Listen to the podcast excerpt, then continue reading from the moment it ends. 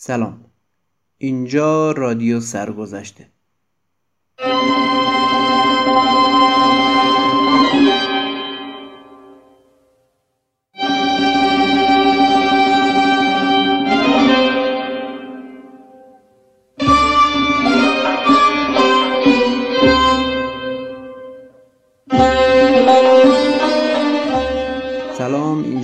سرگذشته و من فاروق قادری قرار با کمک رسانه خصوصی از سرگذشت موسیقی ایران بگیم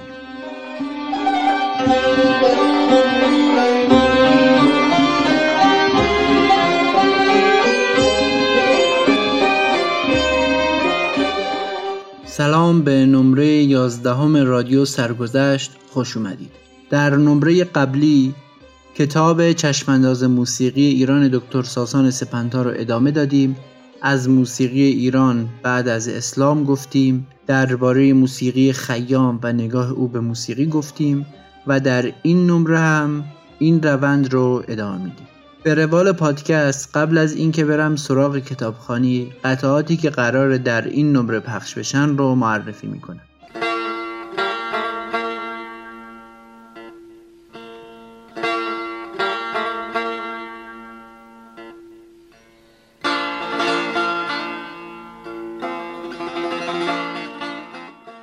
موسیقی این نمره از آلبوم سر عشق ماهور انتخاب شده این آلبوم اثری با اجرای آواز استاد محمد رضا شجریان، ستار استاد پرویز مشکاتیان و نی استاد محمد موسوی. نوار در دستگاه ماهور اجرا شده که در سال 61 در یک محفل خصوصی ضبط میشه و در سال 65 توسط نشر دلاواز شرکت استاد شجریان به بازار عرضه میشه. قطعاتی که من از این آلبوم برای این نمره انتخاب کردم به ترتیب ضربی ماهور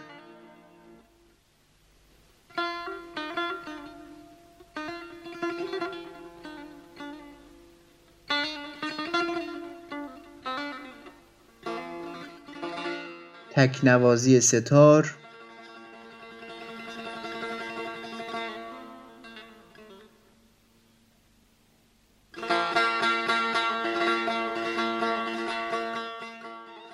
چهار مزراب ماهور.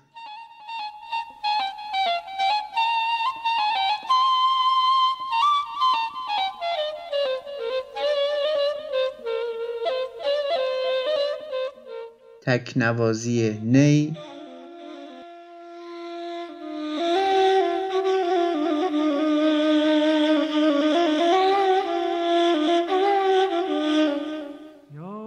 ساز و آواز ماهور.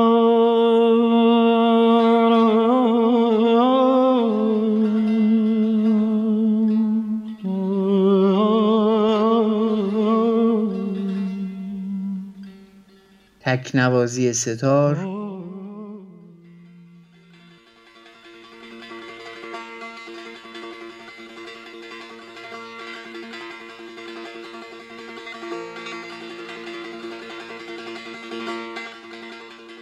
تصنیف قدیمی عشق تو.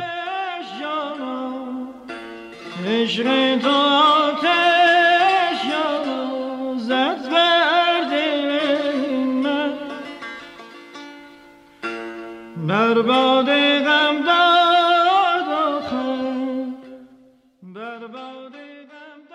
پس بریم که شروع کنیم نمره یازدهم رادیو سرگذشت رو.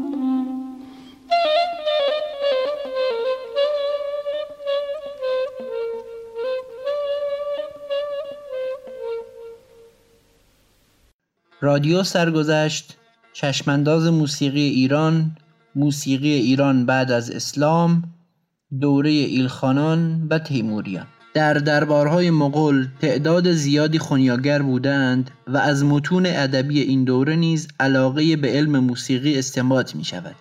بعد از فارابی و ابن سینا نظریدان معروفی که قابل ذکر است صفی الدین عبدالمؤمن ارموی متوفای 693 قمری است که در دورانی بحرانی زندگی می کرد و در خدمت آخرین خلیفه عباسی بغداد بود و به هنگام حمله و قتل عام هلاکو خان با نواختن اود نزد او جان خود را نجات داد. او به دربار مغول راه یافت و یکی از رساله های موسیقی خود را به نام رساله شرفیه به شرف الدین هارون فرزند وزیر هلاکوخان که با برادرش بهاءالدین حامی موسیقی بودند تقدیم کرد و دیگر کتاب الادوار است که در حدود 650 قمری تعلیف کرده است. صفی الدین در ایران دو ساز موسیقی به نام مقنی که نوعی اود بوده و یک نوع قانون به شکل مربع مستطیل به نام نزهه اختراع کرد. پاورقی رساله دیگری به نام بهجت البروج که به زبان فارسی در دست است زمان تعلیف آن دقیقا معلوم نیست و معلف هویت خود را زیر نام عبدالمؤمن صفی پنهان کرده است. این کتاب در سال 1346 توسط بنیاد فرهنگ ایران چاپ شده است. نگاشتن رساله های موسیقی در عصر ترک و مغول ادامه یافت. ولی بعد از صفی این رساله ها بیشتر به زبان فارسی ترجمه می‌شد تا زبان عربی. در قرن هشتم قمری قطب الدین شیرازی متوفای 710 قمری که یکی از مشهورترین شاگردان خاجه نصیر الدین توسی و صفی الدین ارموی بود کتاب درت و تاج را تعلیف کرد. او در بخش ریاضی کتاب شرح مفصلی مشتمل بر 25 مقاله درباره موسیقی از نظر ریاضی و آوازها و پردهشناسی و آلات موسیقی و رابطه اسوات و اوزان شعر نوشته است. رساله مهم دیگری به نام کنز و تحف در موسیقی به جای مانده که در نیمه اول قرن هشتم قمری احتمالا 741 تا 44 قمری نوشته شده است. از بخش توصیف سازهای موسیقی این رساله که دارای ارزش است چنین برمیآید که سازهای موسیقی مجلسی در ایران دو نوع اود و رباب بوده و سازهای دیگری از قبیل مقنی چنگ ساز کمانی به نام قیچک نی کوچک به نام بیشه نی سیاه تنبور به ویژه تنبور دو کاسه ای مانند تار دو تار نوعی ستار نوعی کمانچه ساز کوبه دف و دایره و نیز سازهای موسیقی نظامی که تغییر عمده ای نسبت به گذشته نداشته اند مانند سورنای، نفیر، بوق، طبل و همچنین گروه های خواننده در این دوره در دستگاه حکمرانان مغول رایج بودند. کتاب های عبدالقادر ابن غیبی مراغی جامع الالحان و مقاصد الالحان و شرح ادوار که هر سه به چاپ رسیده اند از آخرین آثار نظریدانان این دورند خواندمیر در کتاب حبیب السیر نقل می کند که عبدالقادر از ندمای میرانشاه پسر تیمور بود. تیمور که مطلع شده بود اطرافیان ناباب میرانشاه محرک او به کارهای زشت بودند در حدود سال 802 قمری به تبریز رفت و ای را مجازات کرد. عبدالقادر که خطر را حس کرده بود موفق به فرار شد. تیمور به خار و ایوانک که رسید دستور داد قطب دین نایی و حبیب اودی و عبدالمؤمن گوینده آوازخان از استادان معروف آن عهد را دار بزنند. هنگام اجرای حکم محمد کاخکی از سر شوخی روی به قطب دین نمود و گفت استادی در همه جا پیش قدم بودند و اینک هم باید چنین باشد. چون نوبت به خود او رسید این دو بیت را خواند. پایان کار و آخر عمر است ملحدا گر بایدت وگرنه به دست اختیار نیست. مردانه وار چون ببرندت به پایدار مردانه پایدار جهان پایدار نیست.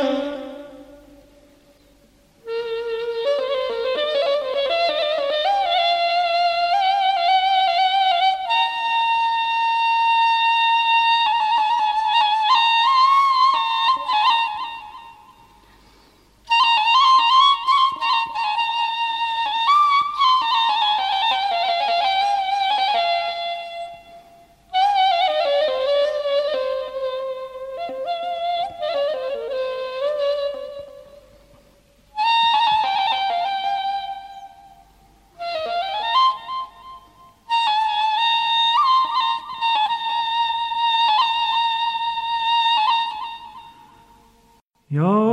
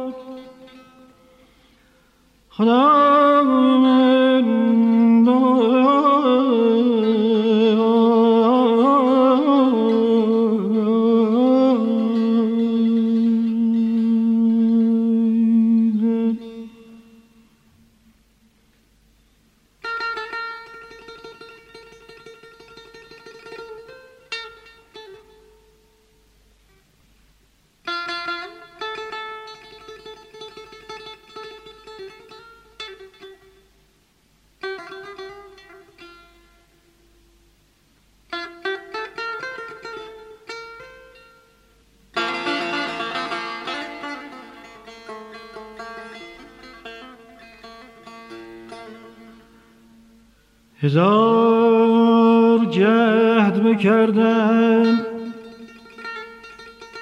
که سر عشق بفوشم نبود بر سر آتش میسرم که نجوشم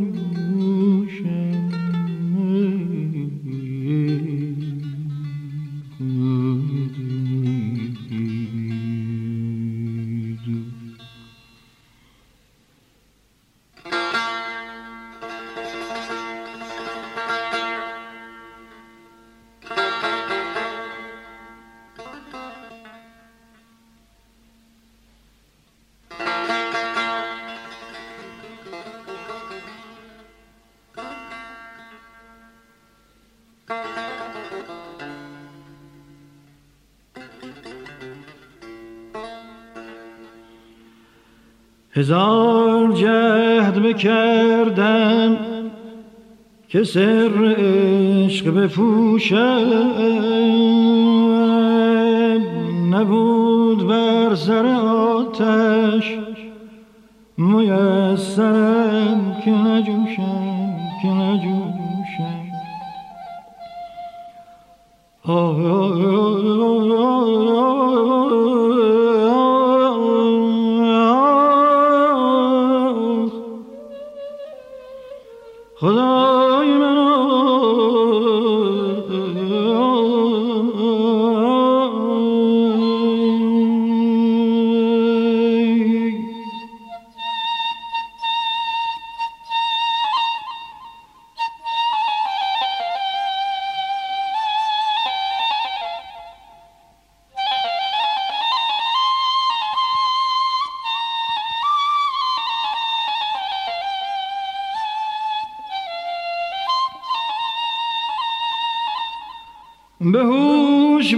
بودم از اول که دل به کس نسپارم.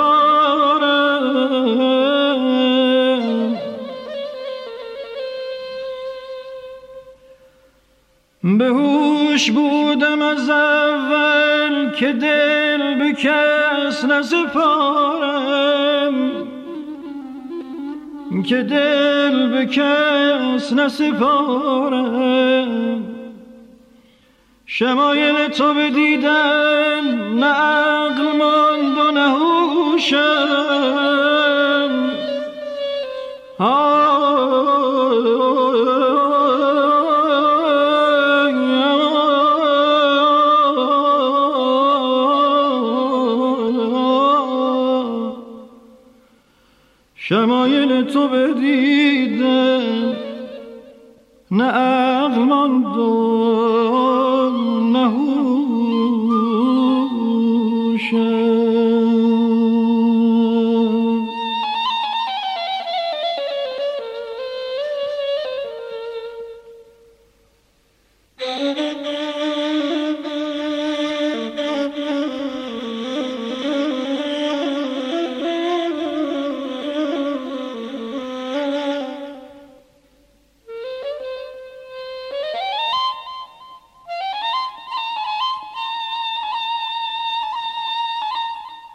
حکایتی ز دهانت به گوش جان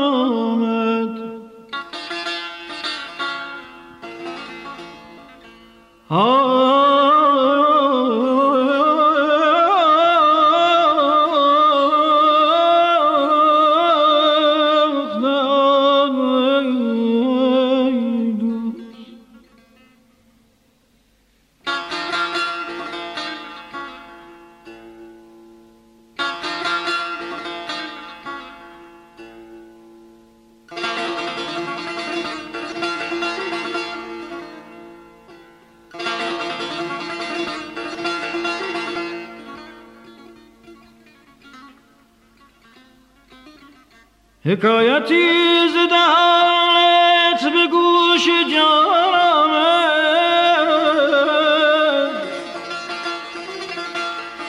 دگر نصیحت مردم حکایت است به گوشم. مگر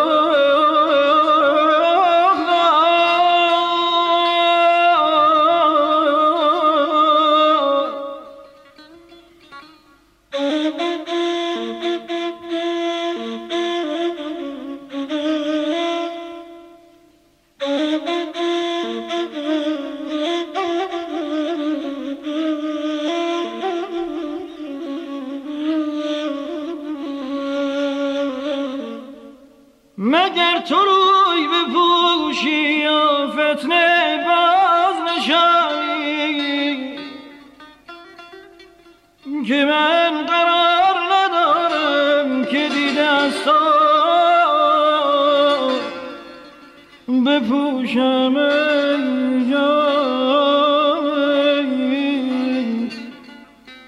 که من قرار ندارم که دیده از تو مگر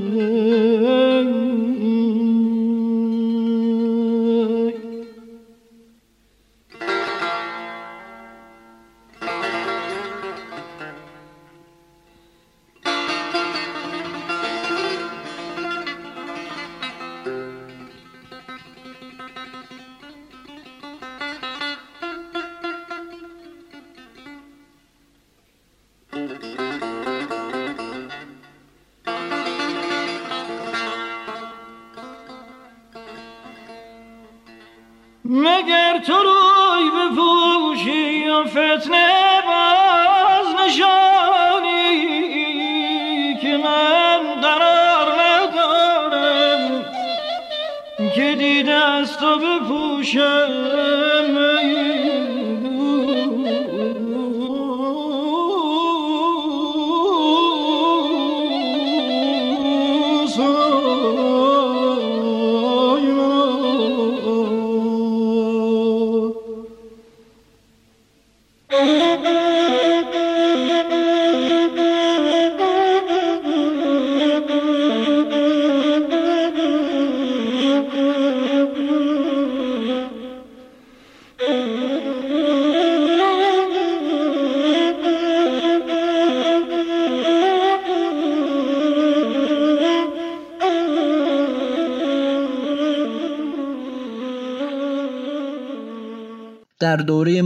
تیموری و ترکان ایرانیان با تعدادی سازهای جدید آشنا شدند که می‌توان اینها را برشمرد. یا توقان نوعی چنگ چینی بیبا یا پیپا نوعی عود چینی نوعی بوق به نام برقو شبیه کرنا کورکا بزرگتر از نقاره دمامه ساز کوبه‌ای با پوست عود یا تنبور دراستر شش درقو شبیه اوپوسو چینی چوب چیک احتمالاً اوشینگ چینی اگری نوعی چنگ دو تنبور به نامهای اوزان و قپوز که مطلوب ترکان بود و کاسه بزرگ داشت و نوعی نی ترکی به نام نای چادر. سازهایی که در نقاشی های ایرانی این دوره و غالبا در مجالس بزم و عرصه های رزم تصویر شده اند و تعدادشان بیشتر از دوره های قبل است عبارتند از عود، تنبور، چنگ، قانون، کمانچه، نی، سرنا، شیپور، کوس و سنج. از دوره صفی الدین ایرانیان سعی کردند در موسیقی عملی وزنهای جدیدی ارائه دهند. در موسیقی مجلسی و نوبه زدن بخش های سوم و چهارم یعنی قسمت های ترانه و فروداشت نام های ایرانی یافتند. پاورقی جامع الالحان صفحه 343 نوبت به تعلیفی از موسیقی می گفتند که شامل چهار قسمت قول و غزل و ترانه و فروداشت باشد. در سبکهای دوره های بعد هم برای اینکه گوش از شنیدن مکررات خسته نشود نحوه نوبت ساختن را نوازندگان ماهر مانند عبدالقادر رعایت می کردند در هر نوبت سه قسمت برداشت شد. پیشتر آمد متن و فروداشت را می توان فرض کرد. چنانکه نظامی گوید اسبه هر شامگهی چاشت است آخر برداشت فروداشت است. در برداشت مصنف براعت استحلال می کند یعنی آغازی را تصنیف می کند که مناسب قسمت بعدی باشد. متن عرصه گسترش ملودی و تب آزمایی مصنف است و فروداشت اشاره به خود متن است. این دوره تقریبا پایان دوره نظریدانان قدیم موسیقی محسوب می شود بعد از عبدالقادر چند رساله معدودی که نوشته شد بیشتر تقلید از گذشتگان بود و تا اواخر دوره قاجار از تعلیفات نظری موسیقی اثر چشمگیری ملاحظه نمی شود در بخشی از این دوره مرکز حکومت در سمرقند باعث تشویق هنرمندان و فضلا بود. پاورقی به جز قطب دین نایی و حبیب اودی که ذکرشان گذشت خوانندگان و نوازندگان دیگری در دوره تیموری را می‌توان نام برد. یوسف اندکانی خواننده اردشیر چنگی خواننده زیبارویی به نام لحاظ معاصر صفی دین و یوسف شاه خواننده معاصر شاه شجاع. ویژگی های کلی. یک موسیقی به نحو چشمگیری تابع شعر شد و طبیعتا وزنهای بهور شعر فارسی در وزن موسیقی تأثیر نهادند و برخی از شعرا اشعار خود را با آواز و نواختن ساز اجرا می کردند. دو نواهای دوران باستان و مایه دستانهایی که منصوب به باربد بودند تأثیر زیادی بر آثار موسیقایی داشتند. 3. بر اثر دقت در پردهبندی و کوک های مختلف سازهایی مانند تنبور خراسانی و تنبور بغدادی و فواصل موسیقی و درجات گام معمول تا حدی روشن می شود که ضوابطی در کتاب های معتبر موسیقی پدید آمده بود. چهار نحوه اجرای گوشه ها و مایه ها و تناسب حال هر مقام با حال شنوندگان مورد توجه قرار گرفت. پنج خواندن اشعار حماسی به ویژه شاهنامه خانی رواج گرفت و وزن شاهنامه در موسیقی مطرح شد. شش کوشش هایی برای ثبت الهان موسیقی به وسیله خط آغاز شد.